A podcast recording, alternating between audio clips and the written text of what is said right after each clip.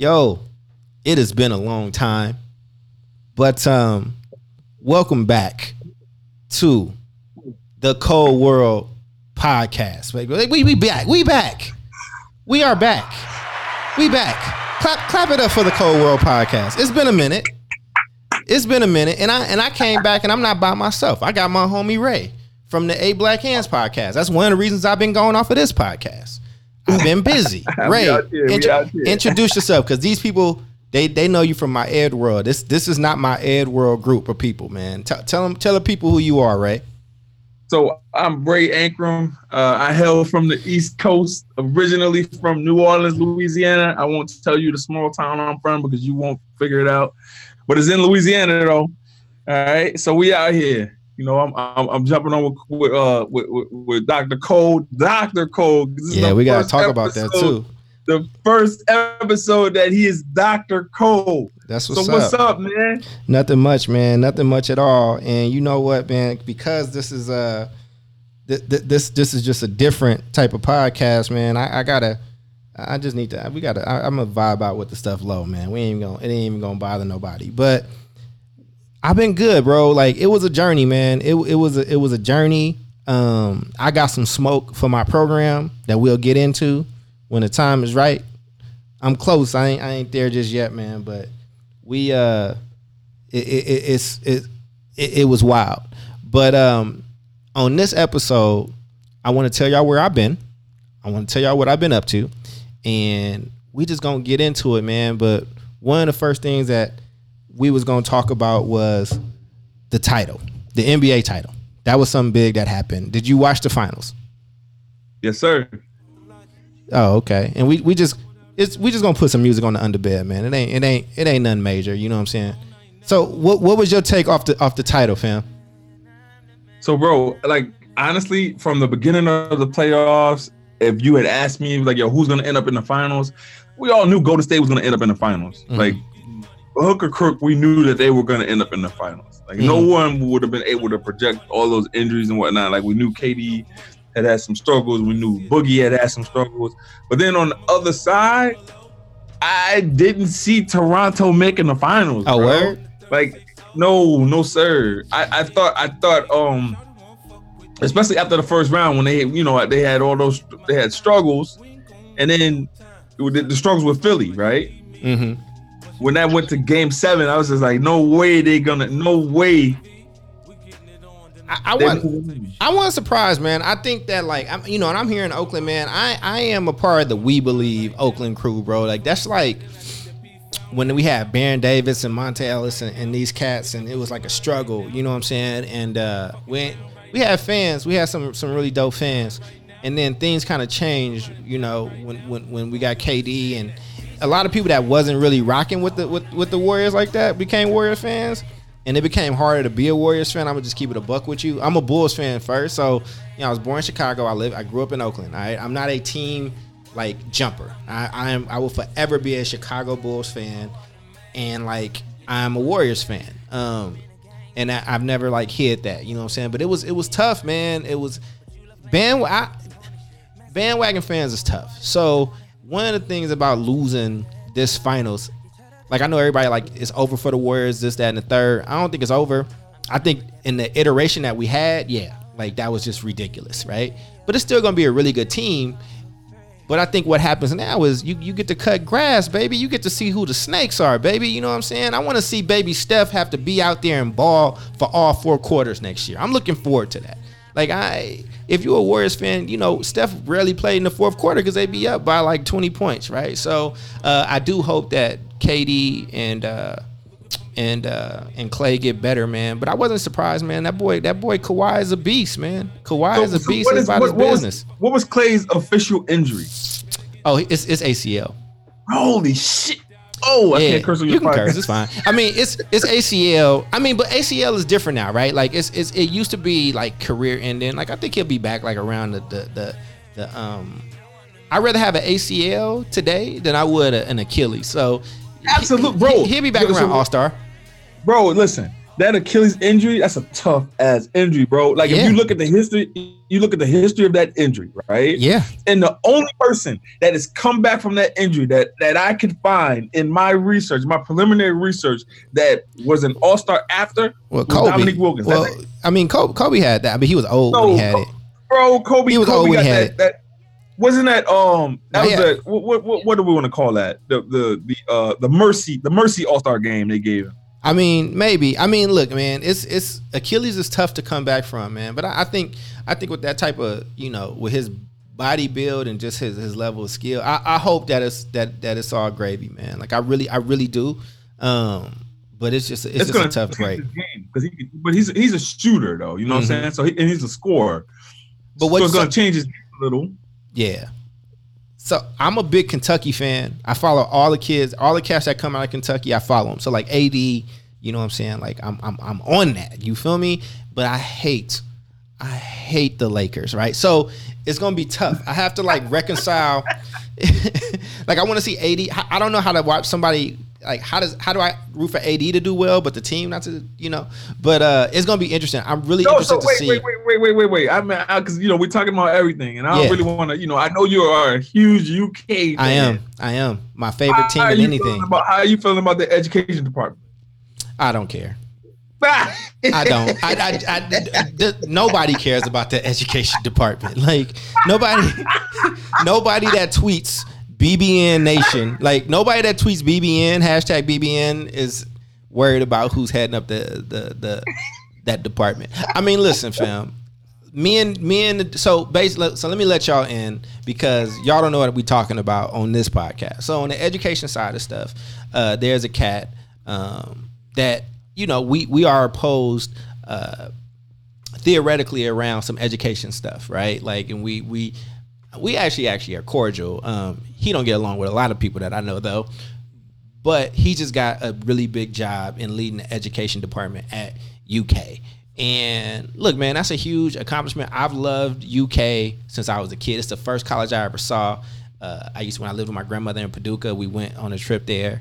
And ever since then, I wanted to go there. I remember like teams were like Jamal Mashburn, Travis Ford, like I was there, baby. I remember watching Christian Laettner hit the shot over us, like to win, like, you know what I'm saying, in the tournament, right? I remember I hate Christian Laettner to this day, you feel me? So he had on some white Nike Hirachis.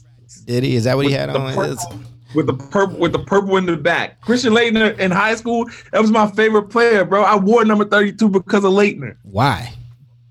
Yo, Laettner might be arguably the greatest college basketball player of all time. Yeah, I mean, listen.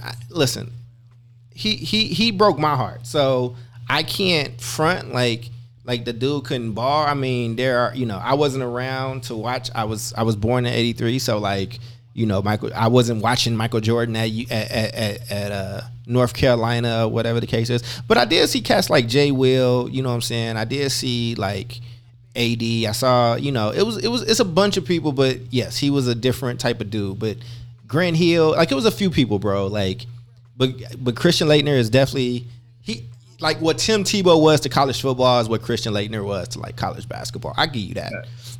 And both they. And he made one all-star team too. Just so you know. I mean, Christian Laettner. When he came to the league, they were like, he'll never be an all-star. And he made one all-star team. Listen, I hope Christian Laettner got a pebble in his shoe right now. Okay, I don't care about Christian Laettner. But now I gotta like reconcile, all this stuff with AD and LeBron with LA is gonna be interesting. I think that they're gonna attract some people. They're gonna attract some folks, man. I think they're gonna attract some folks, and I hope that they don't spend all that money on like a Chris Middleton or whatever. They need to go ahead and get some cheap shooters like Kyle Korver or whomever to like make that happen. But I think it's gonna be interesting. I really do. I really, really do.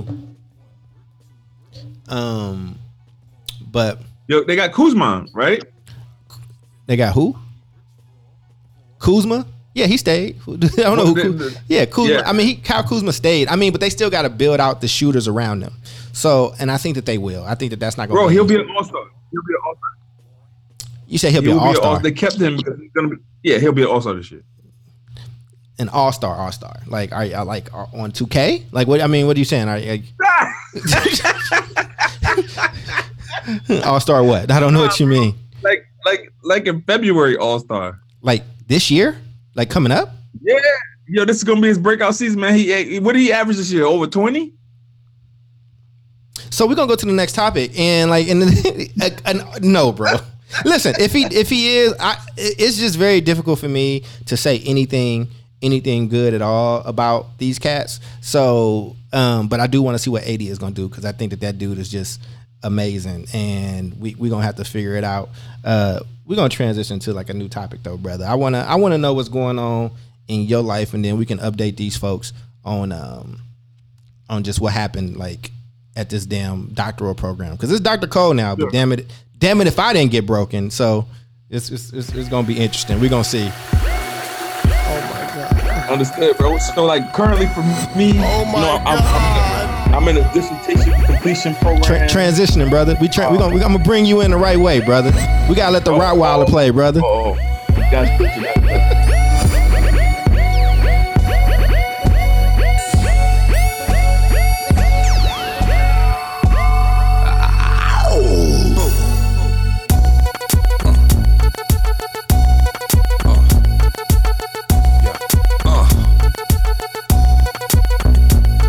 Phone checker, swinging sword lecture, closing down the sector, supreme neck protector, better want him kid, Mr. Mepsa, ballin' pop, bout to blow his lid from the pressure, too hot for TV, for cheesy, too many wanna be Harvey Easy, it's all in together, going all out together, it don't take much. Alright, brother, we back. So, yeah, we gonna talk about what's going on with you, brother, and then I'm just gonna vent about this doctoral program, brother, but... So you said you got some stuff coming up. Where the people don't even know where you live. I'm in Oakland. Where you at? Man, I'm out on Long Island, man. Long Island, New York. Okay. So what's going on Long Island, brother? So it's funny that you should jump into your doctoral program, man, because I'm also finishing up. I'm in this this dissertation completion program. You know, I was stuck in ABD land for a while. Well, how much time you got left? So when you trying to be done? So I'm trying to be done probably next December. Like I'm taking my time for it. I don't become. That's what's up. Applause for you, brother. That's big, brother. I can't wait to call you Dr. Ankrum in this piece, brother. It's gonna be hard to get your head through the door, though. It's gonna be hard to get your head through the door. Yeah, I don't want to be overwhelmed, and you guys want to take it slow and make sure that I'm doing everything I need to do, and then also, there's 90% of folks that never finish, mm-hmm. so I definitely want to be in that 10%. So I'm motivated with that. Other than that, man, I'm a superintendent out at a charter school on Long Island, and we're doing very well out here. We're actually looking for a high school space, mm-hmm. and you can catch me on my podcast. It's The EduPurist. EduPurist pod at The EduPurist pod, and we just rocking out, bro. That's what's up, man. So I did this program, and I'm thankful for it. I'm glad that I got done. It was difficult and it was tough. And when I tell you that white folks is fragile, fam. When I tell you that it is porcelain doll fragile. Like when I say like. It's just, man, I've never seen stuff get so watered down. Like, so, we do a lot of reading and stuff like that, but it's always around like white folks educating like black folks and all this stuff. And we would just use terms that would just let people off the hook. So instead of just calling something racist, it'll be like, oh, the unconscious bias. So it's crazy, because I had this sister that I did the program with. I love her, man. Her name is, Marilyn, and Marilyn is a beast, yo. Me and Marilyn got each other through. Like, we held each other down, right? So Marilyn was like, why is it that every time white folks uncomfortable, they make up a new term for some stuff, right? So they was like, I looked up unconscious and bias. That means sleep. Like, y'all wasn't asleep. You was awake as hell when you was being that type of racist, right? But it was folks. But people were so fragile, bro. Like, so what it felt like a lot of the time in the program was, it felt like if you was black, that you was a lab rat, and like the white folks had on white coats and was studying you. You know what I'm saying? Like, it was definitely an institution that was built not having that, the like keeping in mind that at some point black folks will be in this program. So, and I would say names, bro, and they'll be like, who? Like, I bring up something like Juwanza Kunjufu. I brought in Dr. Huey Newton's dissertation. Do you know some people didn't know who Huey Newton was, bro? Like in that program. That's crazy, bro. They didn't know who Huey Newton was, right? I would just bring in like I brought in Naeem Akbar. It was a whole bunch of people that didn't know who Naeem Akbar was. Like there were just all these examples that of like black brilliance that I had to bring in because they was talking about the same things that we was talking about, right? Like the only person, I mean, they love Friday though. Oh my God, they love some Friday. If I get one more Friday quote from a white person in my life, it'll be too soon, fam. I'm telling you, bro. It was crazy. So at the end of it, you know what I'm saying? Like after having to fight with these people and having to, you know, push on them around the curriculum, around like having some real conversations around like people in there were so fragile, Ray. I would say this. I would say, look, I'm in the program with you. Like, this is the safest environment you're going to be in. Like, if you can't handle having conversations with me here, like, if you scared of me, I'm a square. I am a square. Yes, if you scared of me, proudly, brother, if you scared of me, what you going to do if you teaching in an urban district and you meet one of these, like, kids that's really struggling with something, and they're like, fuck you, bitch. Yeah. What you gonna suspend them? You gonna put them in the same system that we just read about? How like if these like we read that when black boys get suspended 2 or 3 times in a year, that their chances of going to college decrease and their chances of going to prison increase dramatically. So like if I'm scaring you, you know what I'm saying? What's gonna happen when you actually meet some folks that's really in the thick of it that need you, right? So suffice it to say, I finished the program. I'm happy I finished it. I'm happy that dissertation got done. Absolutely, brother. I clap for myself on that one. But it took a lot, bro. It took a lot out of me, and it wasn't the work that took a lot out of me. It was just dealing with like people that ain't used to seeing us be great.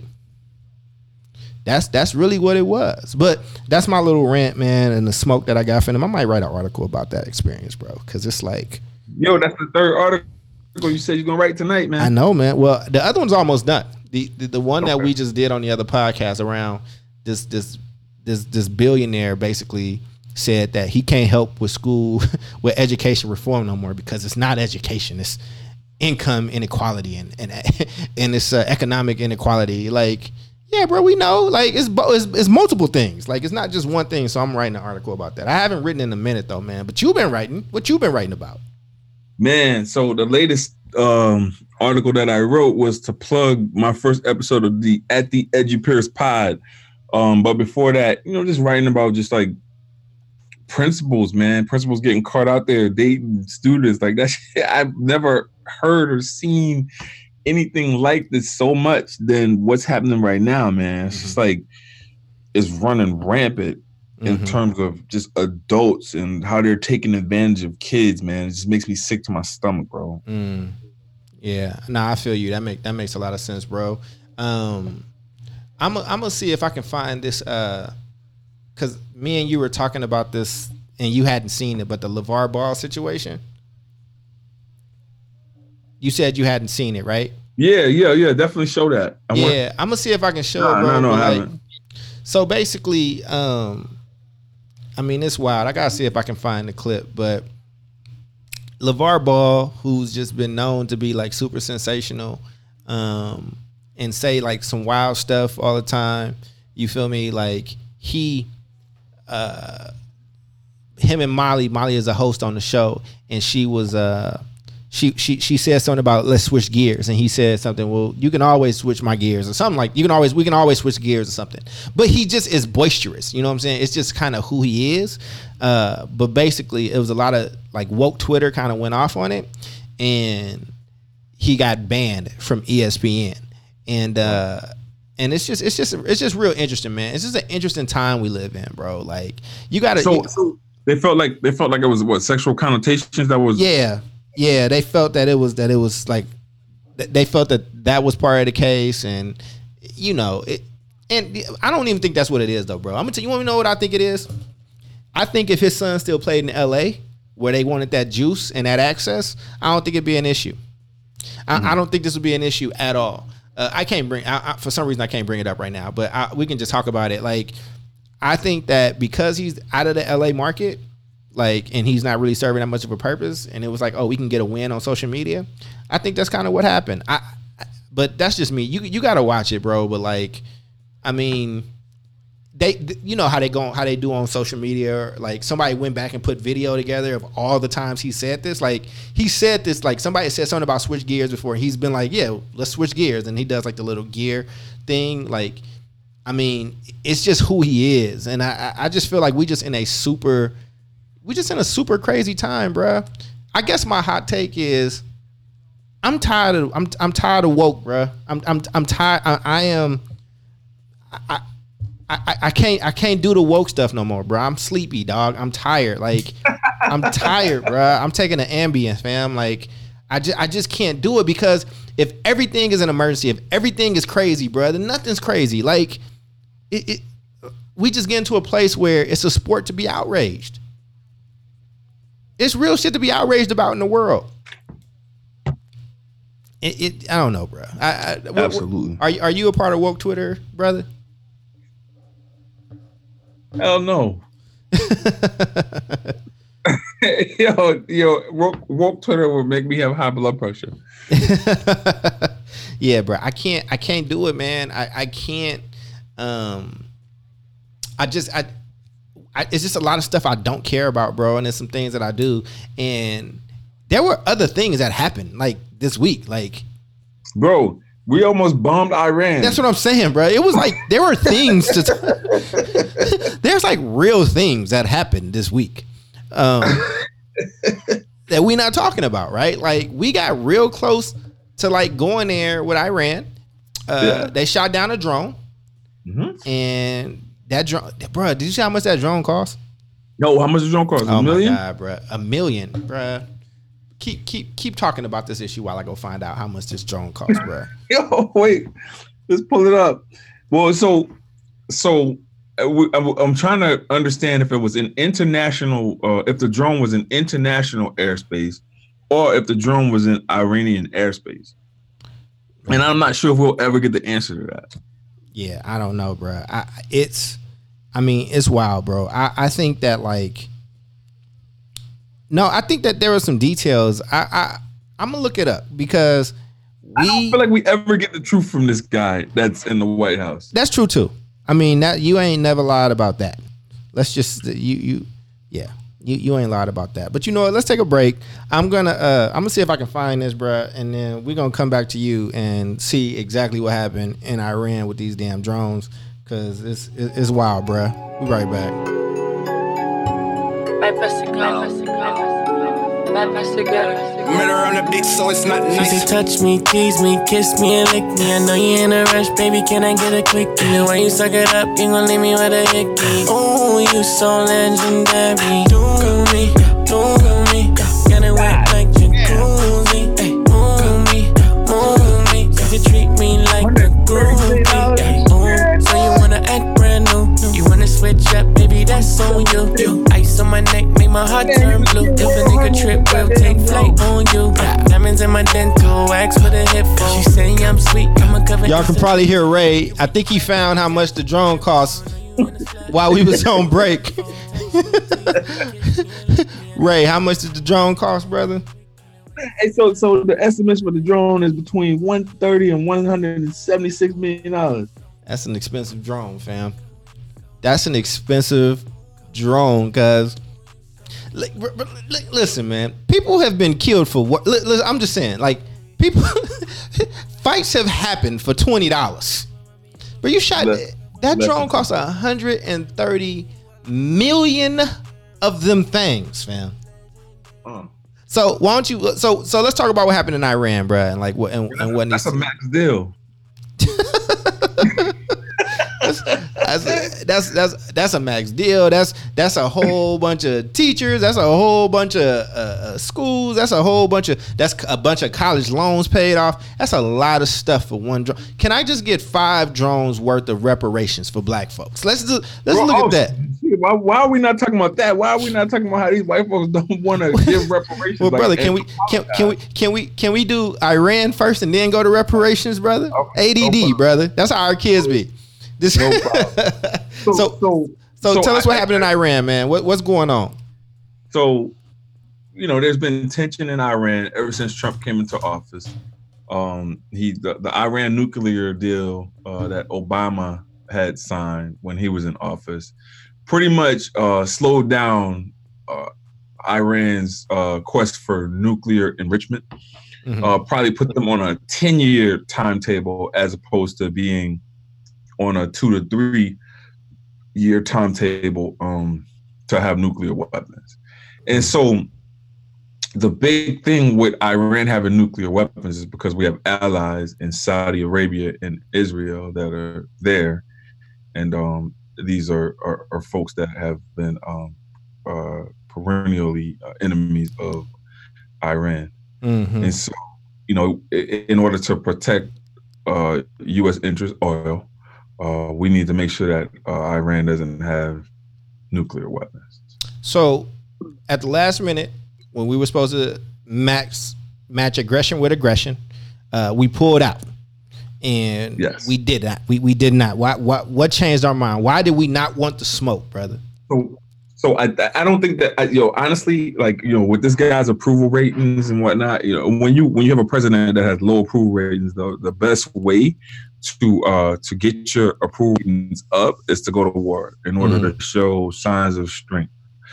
But with Congress, like, this fragmented in terms of how they view our interactions with Saudi Arabia, there's no way that he can defend going to war with Iran in defense of Saudi Arabia with everything that they're doing in terms of human rights issues and human rights violations. Mm-hmm. So he couldn't justify it.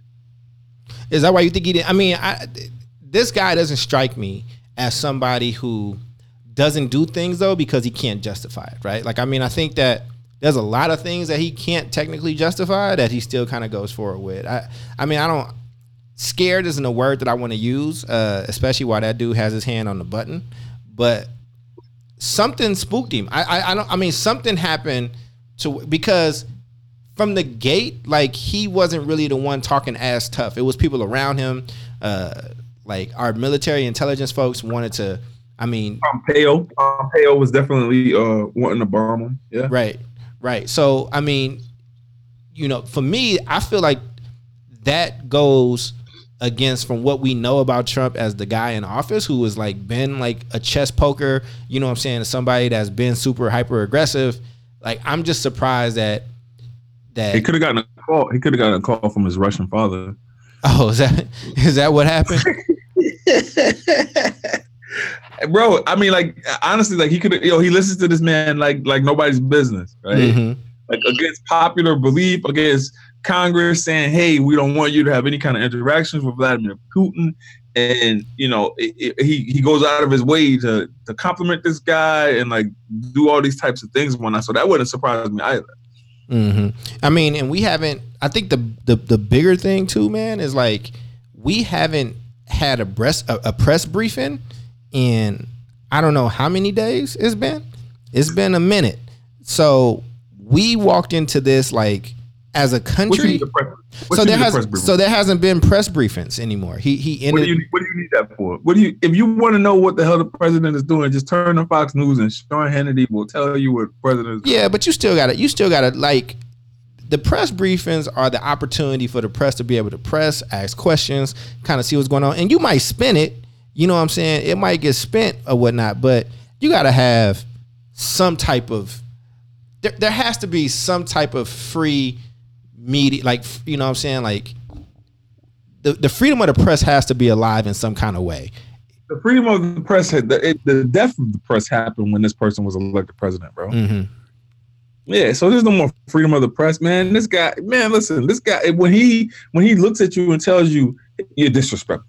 I don't want to. I'm not answering this question. It's been over 100 days. Here's what April Ryan had to say. Let me see if you can hear it. Let's see if we can get her the video that she did patch through. I'm on a cross-country flight and very disturbed that in the midst of these serious issues of possible strikes against Iran, that there was no briefing by Sarah Huckabee Sanders in over 100 plus days. The day that she should have had a briefing, she didn't. Serious issues of life and death, serious issues of war. And this administration chooses not to brief the American public.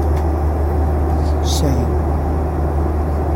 Everything comes to the White House, from war to peace and everything in between. And there was potential war. And no one stood at that podium to explain to the American public what was going on. But we see it in a tweet. We deserve better. Sarah Huck. So, I mean, bro, more than 100 days with no press briefings. Like, we shouldn't be just waking up to like, oh, this is what's about to happen, and hearing about it through a tweet or just like randomly on Fox News or whatever the case is, bro. Like that's not like that's beyond the pale, man. Agree. I agree. What if Obama was like, guess what? Guess who's not talking to the press anymore for 3 months and 10 days? Like, come on, bro. Like, I'm so jealous of Trump supporters, bro. I told you, I said this before. Let me tell you why. I think I told you this before. Have I told you this before? Like, when my jealousy comes in. No, talk to me. Because when Obama was president, and I would have these arguments that black people have. This is the argument. These are conversations that when the doors close and it ain't nobody else and we just being fully ourselves, like, because we all support Obama in front of everybody, right? But like when the doors closed, it was like some people had some questions. So you would get my militant black friends that'd be like, he ain't doing nothing for black people. Nothing. Right? He doing stuff for every other group, but he ain't doing nothing for black people. And then people like me, right? So me and you would have probably argued about this. And I would have said, well, he is the president of everybody, right? Like that's the line that people use. Like he can't just do this. He got to like govern, right? Because if he don't govern, there may never be another person of his complexion back in the office. And then we get Trump. And you know who Trump serves? His base, boy. Oh, that dude plays to his base in a way that I ain't never seen, and it makes me jealous because it makes me fantasize about what if it just in the last 2 years, if Obama would have just played to his base at 60%. Like, I mean, just think of what could have got done. Just think of what could have happened. Reparations for one.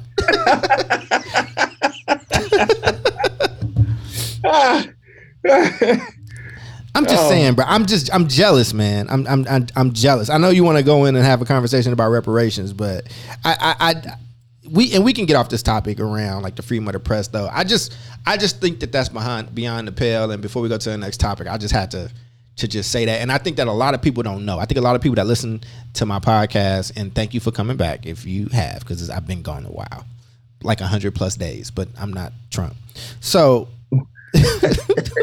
Dude, this is your press briefing. Right. This is my press briefing. But damn, man, like what could have happened if Obama for not even 2 years, a year and a half, if he just played to the base, man. Maybe I don't have Sally Mae Loans out the yin yang, bruh. I don't know.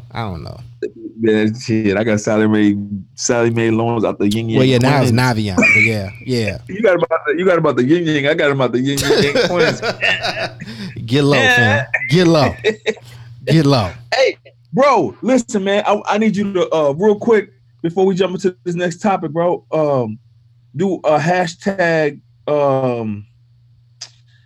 justice for jam. Justice for what? Jam, J-A-M. Can you tell me what that is? So basically, this guy, the U.S. Marshals went to, I guess, make an arrest, and they shot a guy 76 times, bro. Are you serious? You know what he looked like. That's crazy. 76 times, and Jam, J-A-M? J-A-M. J-A-M-M?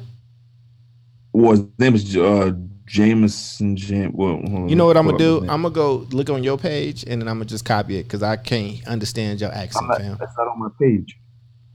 Wait, why don't you? Justice for Jam, J-A-M. Hashtag on Twitter.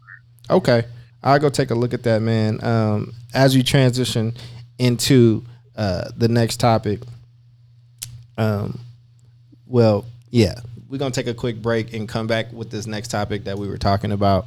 But since Ray just made a comparison to a certain group, it's only right that we do that the right way. You know.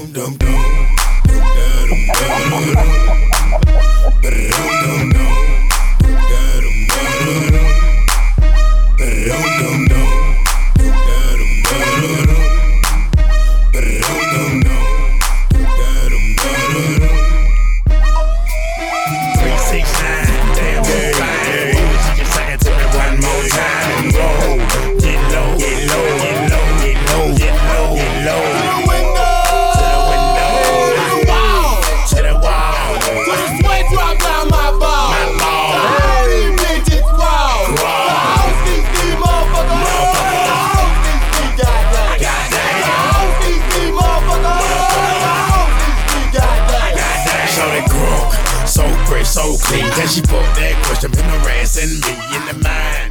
This bitch is fine. All right, brother. So, a little bit of yin yang to wake you up, brother. Jamarian Robinson was his name. So, why don't you update us on what happened? So, Black Twitter is outraged. Justice for Jam. Hashtag Justice for Jam. JUSTICEFORJAM. Young fella named Jamarian Robinson allegedly was shot 59 times. Some of the bullets exited his body, creating 76 bullet wounds. Jesus. So I guess the U.S. Marshals were looking for this guy. Usually the U.S. Marshals look for you when you got a warrant for your arrest or they're trying to apprehend you for something. But regardless of any kind of apprehension for folks to, shoot you or shoot at you 59 times, and that means that they have a reckless abandon for Black life. What do you think, sir? No, I agree. I mean, I think that you absolutely right. I don't know what he did. I don't know what they were looking for him for. I don't have all the details, so I don't like to fully comment on stuff that I don't know about. But I mean, did they have a shootout, or was he armed? Was he not armed? I mean, I don't know the full story, but I mean, I'm presuming if he was being hunted down by the marshals, then chances are they had him as right. But I'm saying when they got to him, I don't know if he had if he had a weapon on him or because we come on, Charles, man. I know, but I'm just saying, right? Like, if he didn't have a weapon on him, they were. Oh, I think they still would have shot it. Before I give super thoughts on something, I just need to, what I'm saying? Like, but that's just a lot of guns. That's a lot of bullets, man. And, hold on. Mm-hmm. I'm going to play something. They knocked on the door. No one answered. They used a battering ram and battered themselves into the house, and they opened fire, and he was subsequently shot 76 times. Jesus. His family was contacted and they came to the scene. And they showed a picture of of the suspect that they were looking for, and the grandmother said, "That's not my grandson." And they've been seeking. The case is stalled. It's been a year. This happened a year tomorrow is when it's actually happened. The house was just destroyed. I mean, if you see pictures of this house, there were bullets everywhere. His body was destroyed, and he was executed.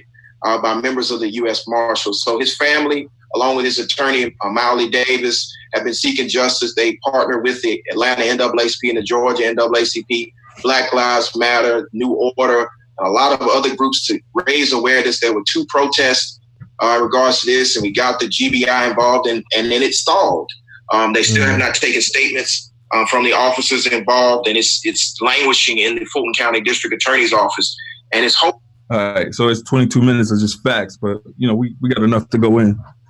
Yeah, I honestly didn't really know anything about this. I didn't either. Why you think that is, though? I mean, you know, media suppression, and you know, when it comes down to us, man, they don't give a shit. What city was that in? This is in Fulton County, Georgia. So I presume Atlanta or the Atlanta area. Yeah, that's. It's just, it's unfortunate, man. And like they keep shooting us and they keep killing us. Like again, I don't know what homie did. I don't know what that final standoff looked like. You know what I'm saying? So I'm not gonna have any kind of super hot takes. But even aside from this case, I mean, it ain't nothing to kind of shoot black folks up. You know what I'm saying? Like and unload a hell of bullets around them. I mean, it's just. It's just really, really sad, and that's the state of affairs that we live in today, and it sucks. And I don't know. I mean, I don't know about you. I'm tired of marching. Like I'm tired of hashtags. You know what I'm saying? I don't know. You know, at some point, you know, if I wish I was a dictatorial government, and like when I like oppressed people and did them dirty, I wish that all they did was like march. You know what I'm saying? Like I mean. What I don't know, and I don't have an answer, you know what I'm saying? But it's just hard to hear that stuff, and it sucks. And I don't think it's gonna be the last time that we have to hear it, bro. It's not. You're absolutely right about that, man. We hear this shit all too often, and I'm tired of. I'm just like you, man. I'm tired of hearing about it, tired of seeing it, all that. Well, you got a little. How many you got? I know you got kids. How many boys you got? I got one son. How old is your son? He just turned 14. So you got a 14-year-old. So how? As somebody who's on this side of the podcast, who is very happily unchilded over here. Yes, it's a blessing.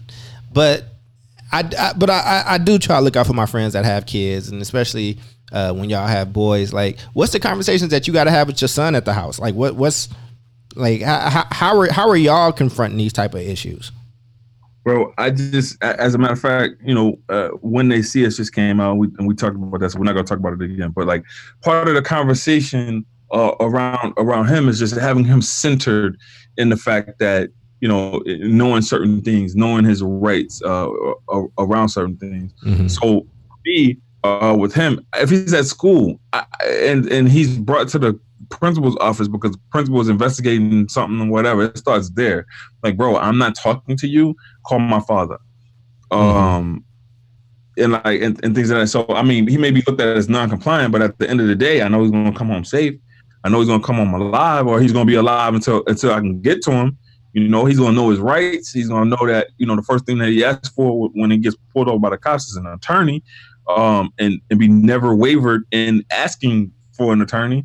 Because I think a lot of us, you know, we feel like because we're street smart, we'll get down to the police station and whatnot, and we'll try to talk our way out of things.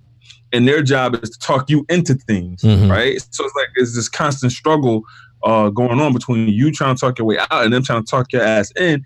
And 95% of the time, they're going to talk you into something. Mm-hmm. I mean, how does it make you feel to have those type of conversations with your son, though?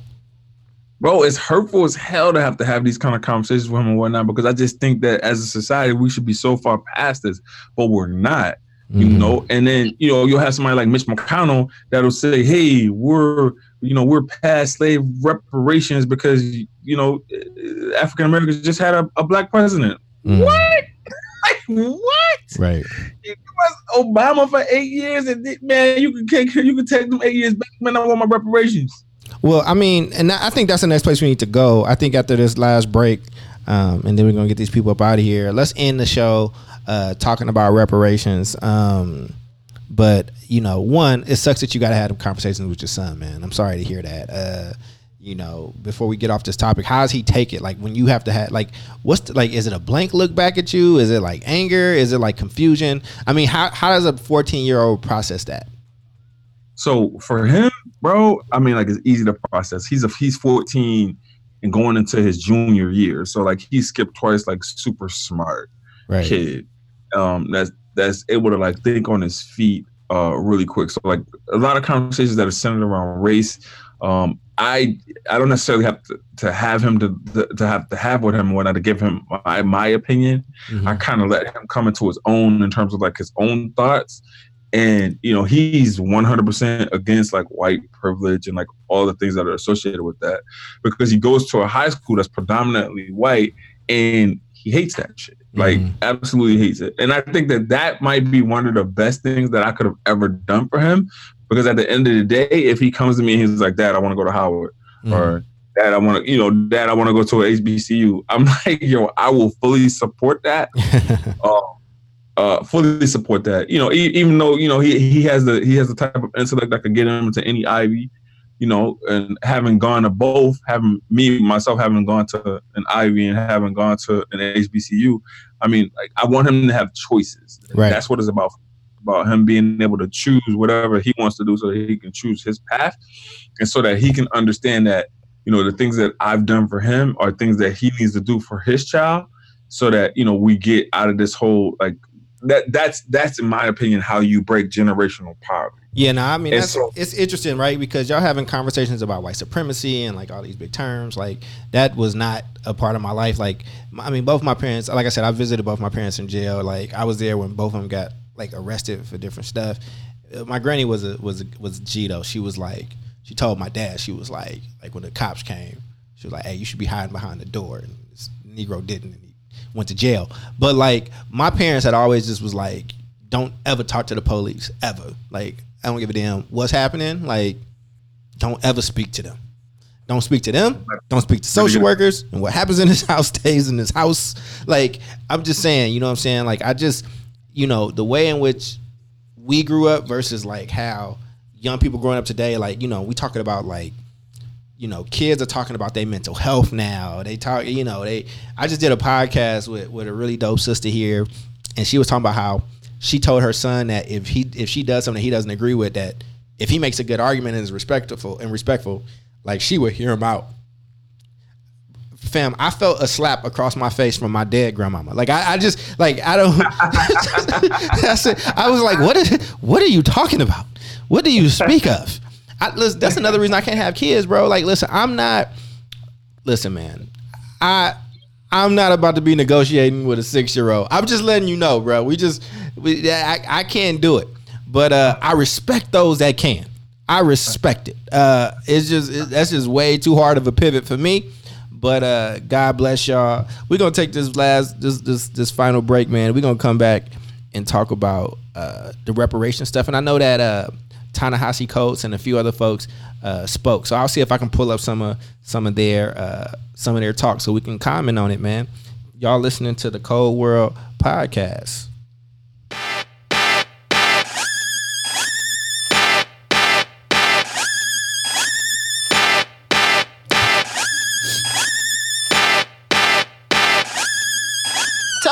Yeah, I am the king of the E, and get this bitch screwed like the DJ.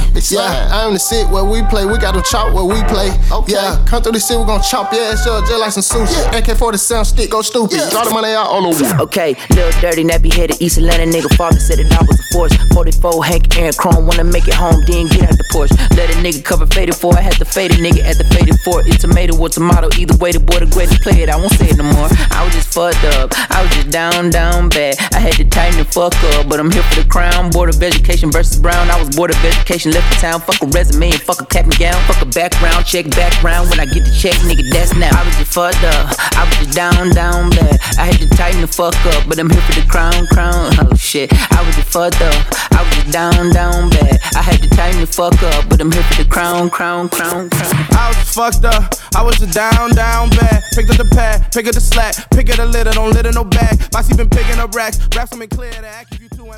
Brother, you ready for this Dreamville album, brother? Do you no. You not what? Don't ever disrespect Cole like that, brother. Ever disrespect J. Cole like that, brother. You ain't heard this song yet? No. Oh, wait. Here go Cole verse. We need to hear Cole verse before I turn this off, brother. But you are so disrespectful to the great J. Cole, brother, and his crew. I need you to recognize, fam. I need you to recognize greatness in your presence.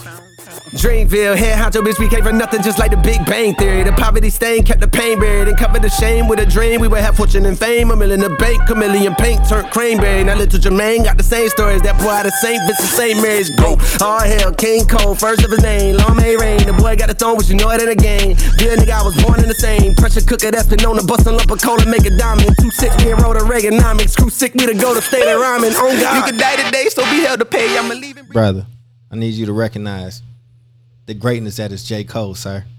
You know what I'm saying? And just, you also just need to know that all the women that graduate from college love J. Cole too, brother. You can't be out here fronting on J. Cole, sir. That's all I'm just trying to let you know in these streets. Hey, he's a great storyteller. He's a hater. So let's get into reparations, man. Who's the guy that got killed in Atlanta, the rapper that did the track with Jeezy? Like he was about to blow up right before, and he was talking about the Air Max 95s. I'm not sure, bro. It's a lot of folks that passed. It's a lot of rappers that have passed on, brother. I'm not sure. Yeah, right. Yeah, brother. So now that you've taken it to that somber place, brother, can we transition back into these reparations, brother? So we can. I'm just praying for reparations so I can like pay Sally Mae. I just want to say, like, I'm gonna be a selfish voter this go round. I'm not like I voted for like the people, and ever since I became 18 years old, I'm like, what's best for the greater good? Check this out. Let me learn y'all something. Whoever talking about getting rid of these Sallie Mae loans and these Naviat loans, like they could be from the Mars party. I don't care. And see, Elizabeth Warren almost had me because like she started out saying she was gonna wipe it out, and then she went down to like 50 or whatever, right? 30 or 50,000. I was like, this is child's play. What I need you to stick to your word. So listen, Elizabeth Warren, if you want to keep this vote, what? Bankroll fresh. Bankroll fresh. Oh, you was determined to. You just wanted to reinsert death back into the podcast. No. I was actually saying that because I think that August is National Air Max Month, and I think that they should set up a trust for this kid's if he had any kids. And Nike should take that verse and use it as a campaign. Okay, that was really random. Like, I agree with you. That's fine. We there. So thank you, Ray. I hope in your school none of your kids get punished for having ADHD because their school leader is where they get it from. Now, listen, okay.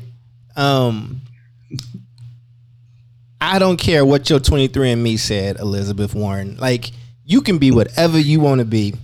You can be Rachel Dolezal in this piece if you handle these. If Rachel Dolezal get rid of these loans, I will call you whatever you want me to call you. I don't care. Listen, man. Like, you don't understand the way that these loans is affecting my life right now. Like, hey, what is she now? She's something. I'm not Rachel Dolezal is not pulling me in because she did just post. She posted for Pride Month, and I'm not. There will be no Rachel time dedicated to this piece. We're gonna talk about some reparations, something that Rachel is probably out there working for right now. So, but Rachel, you give me you get this $100,000 in loans done, I will call you Nubian princesses as much as you want. Man, stop doing that.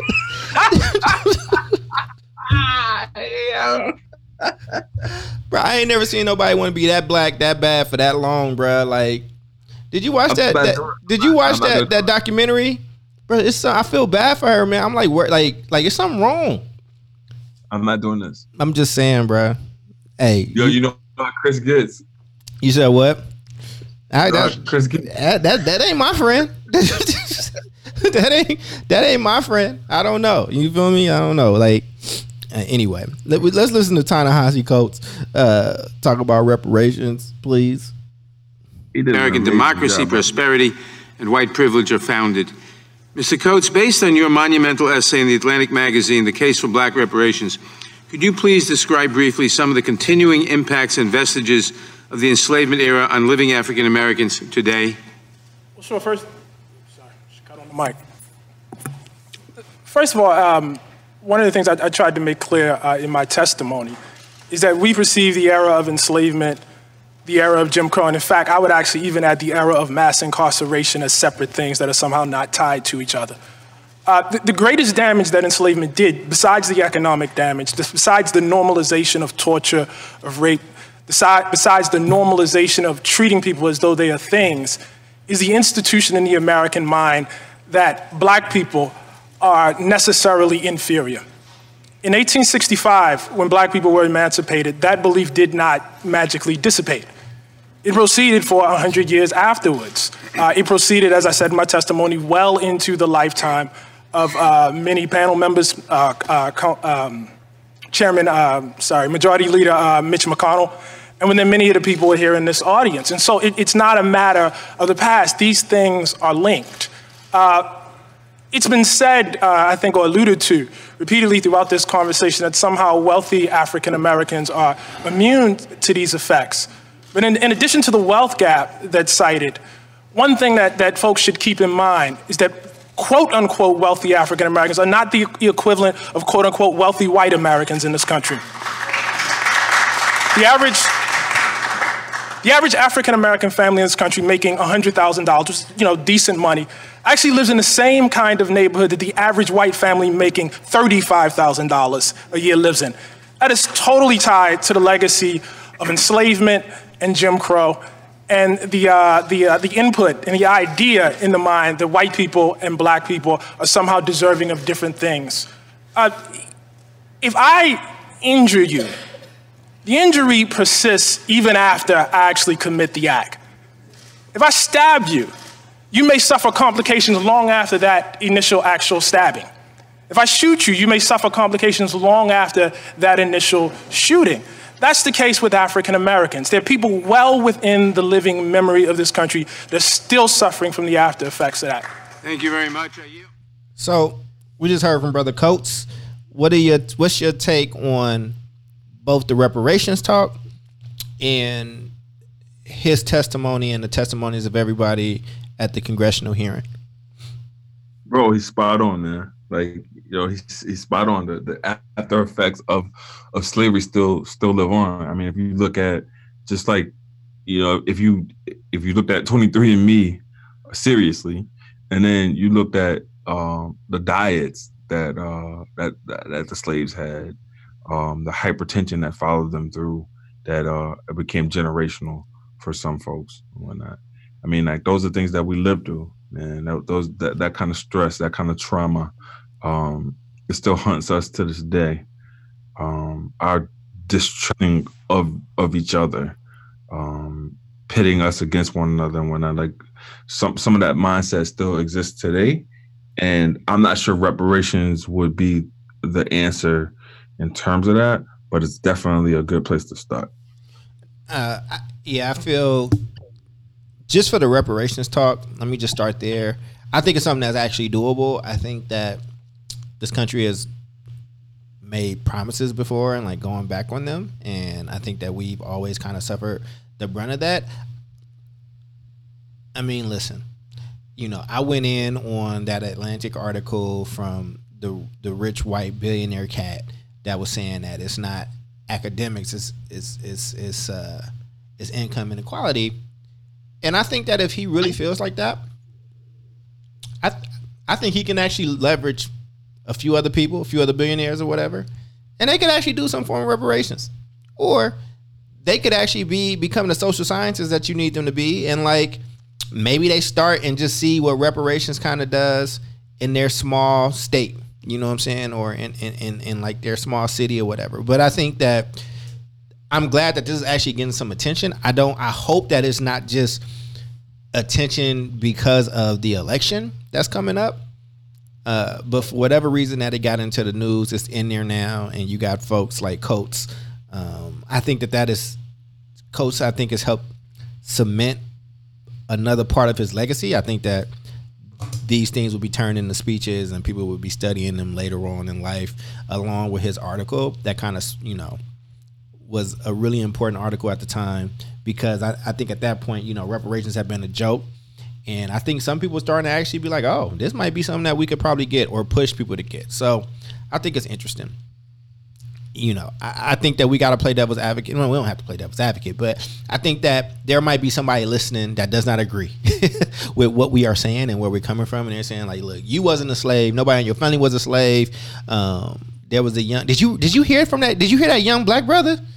Oh man. No. Do you know what I'm talking about? It was a young black dude. He's like 23 years old. Right. And, he said he testified against reparations. Oh man, you missed this, huh? Yeah. Well, keep giving me your thoughts. I'm gonna find him because don't. No, you gotta hear him. You got to hear him, brother. You got to hear him. You said you ain't heard him, huh? No, it sounds like a lot of self-hate though. Well, you ain't heard it yet, brother. It might be self-hate, but we gotta report on the stuff that actually happened. Let's see. Let me see if I can find it. Thank you, Ms. Brown. And I would note that the Capitol was built with slave labor, and because of the work of Representatives Jesse Jackson Jr. and Zach Wamp, the new visitor center is named Emancipation Hall in that recognition. Mr. Coleman Hughes is a columnist for Quillette and has worked as a freelance opinion writer since January 2018. He's had pieces published in the New York Times, the Wall Street Journal, the National Review, the City Journal, and the Spectator. He's studying philosophy at Columbia University. And we appreciate your attendance, and you're recognized for 5 minutes, sir. Thank you, Chairman Cohen, Ranking Member Johnson, and members of the committee. It's an honor to testify on a topic as important as this one. Nothing I'm about to say is meant to minimize the horror and brutality of slavery and Jim Crow. Racism is a bloody stain on this country's history. And I consider our failure to pay reparations directly to freed slaves after the Civil War. Oh, he went away. So what? I'm gonna see if I can pull him back up. But basically, don't pull him back up. Why? I mean, we gotta listen. So basically, what he said, right, is that he kind of went in against reparations. He was saying that if he got reparations, it would be making him a victim. And he doesn't believe in that victim mentality. And now I said he was tripping. I think a lot of black people said he was tripping. And then I saw a lot of Twitter kind of like switch up because they was upset that everybody kind of, you know, went at him so hard. But what are your thoughts about, you know, a 23-year-old who has every right to say what he said, that just feels that reparations would be bad if we got it? Bro, people will attack me because I don't know, bro. I just think that is the dumbest shit I've ever heard. Hands down. And listen, we listen to Trump every day, and I feel like that right there could have been. That could have been. You think he baby Trump? Yeah. You think he baby? I mean, what? He could be the next press secretary. I got him back. You want to hear the rest of his talk? Yeah, let me hear the rest of this dumb shit. That doesn't mention homicide once at a time when the brutality of slavery and Jim Crow. Racism is a bloody stain on this country's history. Let's go past that. The U.S. government. But I worry that our desire to fix the past compromises our ability to fix the present. Think about what we're doing today. We're spending our time debating a bill that mentions slavery 25 times, but incarceration only once, in an era with no black slaves, but nearly 1 million black prisoners. A bill that doesn't mention homicide once, at a time when the Center for Disease Control reports homicide as the #1 cause of death for young black men. I'm not saying that acknowledging history doesn't matter. It does. I'm saying there's a difference between acknowledging history and allowing history to distract us from the problems we face today. In 2008, the House of Representatives formally apologized for slavery and Jim Crow. In 2009, the Senate did the same. Black people don't need another apology. We need safer neighborhoods and better schools. We need a less punitive criminal justice system. We need affordable health care.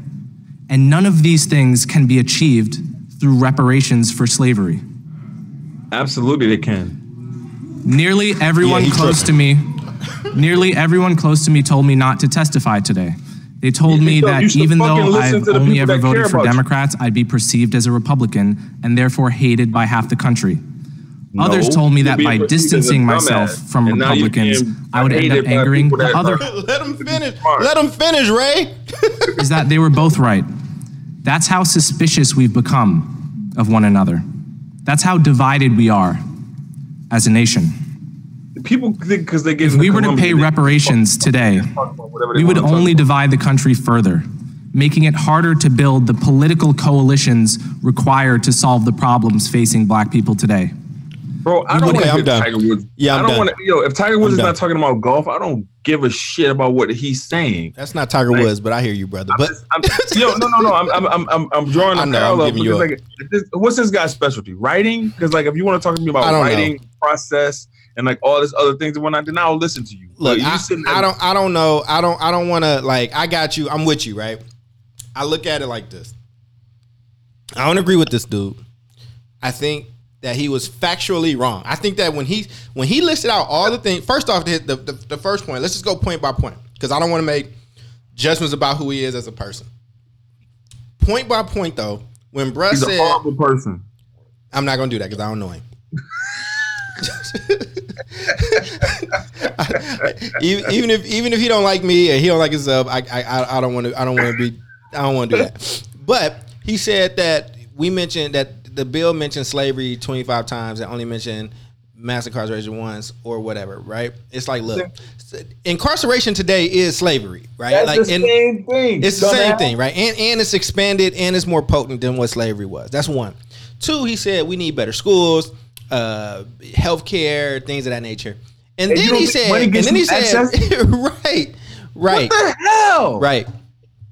I think that I disagree with him on a factual base. I disagree with his argument. I don't think his argument was strong. I think that, you know, I don't know if it's courageous or dumb to go up and do that testimony that he did. You know what? You right wing people, this is what I would say. The same way I yell at like super left wing white folks, I'm gonna yell at you the right wing folks too, man. Because y'all get on my nerves. That I hope that kid gets to leave there and go to a really beautiful home in Miami, overseeing like the water with a whole bunch of bread, yo. Like, what is the price? You know what I'm saying? Like, to do that kind of talk where you know that your people gonna be not on your side. I'm black, man. Wait. That would be tough. I'm curious. That's not because he got one person on this guy. Who? That's one. That's what I'm saying. Them wealthy white ring folks better take care of him. The senior senator from the great state of South Carolina, African American, Tim Scott. I like Tim Scott.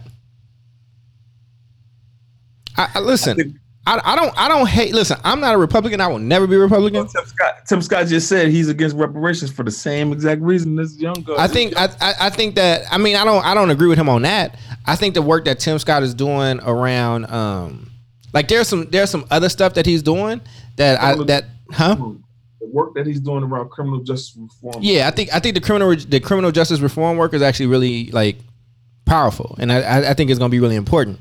I don't agree with him on much else. But I think if you, I don't. I'm just keeping it a buck. But this the thing. But this the world that we've gotten into, right? We're in a time in this country where like everything has. It's all or nothing. It's all or nothing. I don't agree or disagree fully with any person on this planet. There is not one person on this earth that I agree 100% with. I love my grandmother to death. Ozetta Hooper is the greatest woman I've ever known in my life, and there are some things that I did not agree with her on. God rest her soul. Right? So. Anyway, man, this reparations talk, I don't. How far you think it's gonna go? Do you think something's actually gonna come of it? I think if somebody on the Democratic side wants to get elected, that shit is gonna go as far as it needs to go. I don't know, if man. Not, you got 4 more years of Trump. I don't know, bro. I we'll see. I think I'm hopeful. I can't do 4 more years of Trump, and I'm a Republican. Yeah, we gotta tackle that the next time you come on this show. I don't have enough time or breath left to do this. People, you have been listening to the Cold World Podcast with my guy Ray Ankrum. Man, welcome homie. Back, man. Welcome back into the stratosphere, man. Let's get this. Let's get it. I appreciate you, brother. Thank you so much for being here. Go check out his podcast. Give him the information one more time, man. At the EduPurist, EduPurist Pod, POD, the EduPurist Pod. And this has been your guy, Charles Cole. I'm happy to be back. I think I'm going to be back for a minute. You know what I'm saying? And thank y'all for rocking with me. We are close to 100. I think I'm on episode 89 or something like that. So I got to at least get to 100. Bring me back for 100. Bring you back for 100. I got to get to 100 first, brother. I'm going to try to. You know what I'm saying? And I'm going to leave you with something that's good for y'all soul, brother. You know what I'm saying? But we appreciate y'all. And we hope that y'all continue to rock with us, man. Peace.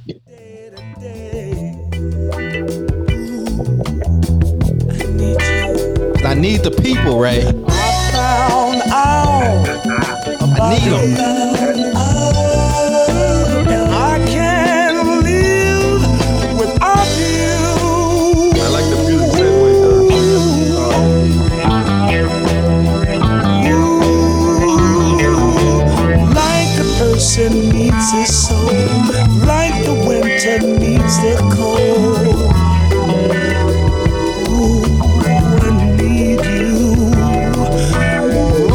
Fire needs the air.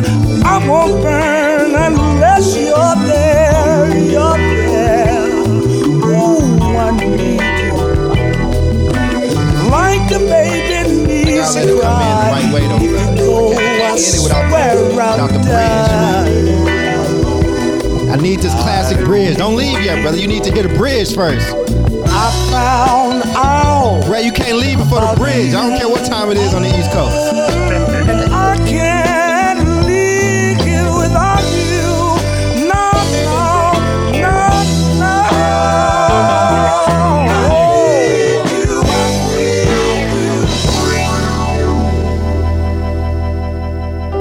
you. Brother, it don't get much better than Frankie Beverly and Maze, brother. Ray, go ahead and get off, brother. You know what I'm saying? Hey, appreciate you for coming, man. Huh? Yeah. Thanks for having me. Nah, man. Anytime, bro. And in any way I can help you back out with yours, man, let me know.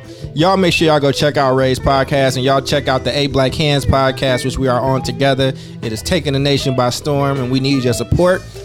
We are closing in on our second live show there in Vegas. Excited for that. So, Ray, for Ray Ankrum, man, y'all have a good night. But I ain't getting off until this bridge comes. So y'all have a good one. It's coming. This is real music, man. Yes, yes, yes, yes, yes.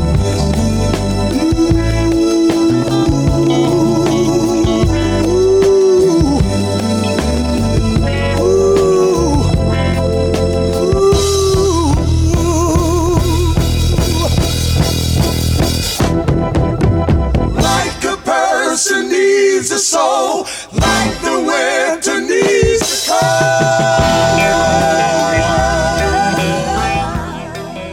cold. We back, baby. See y'all next time.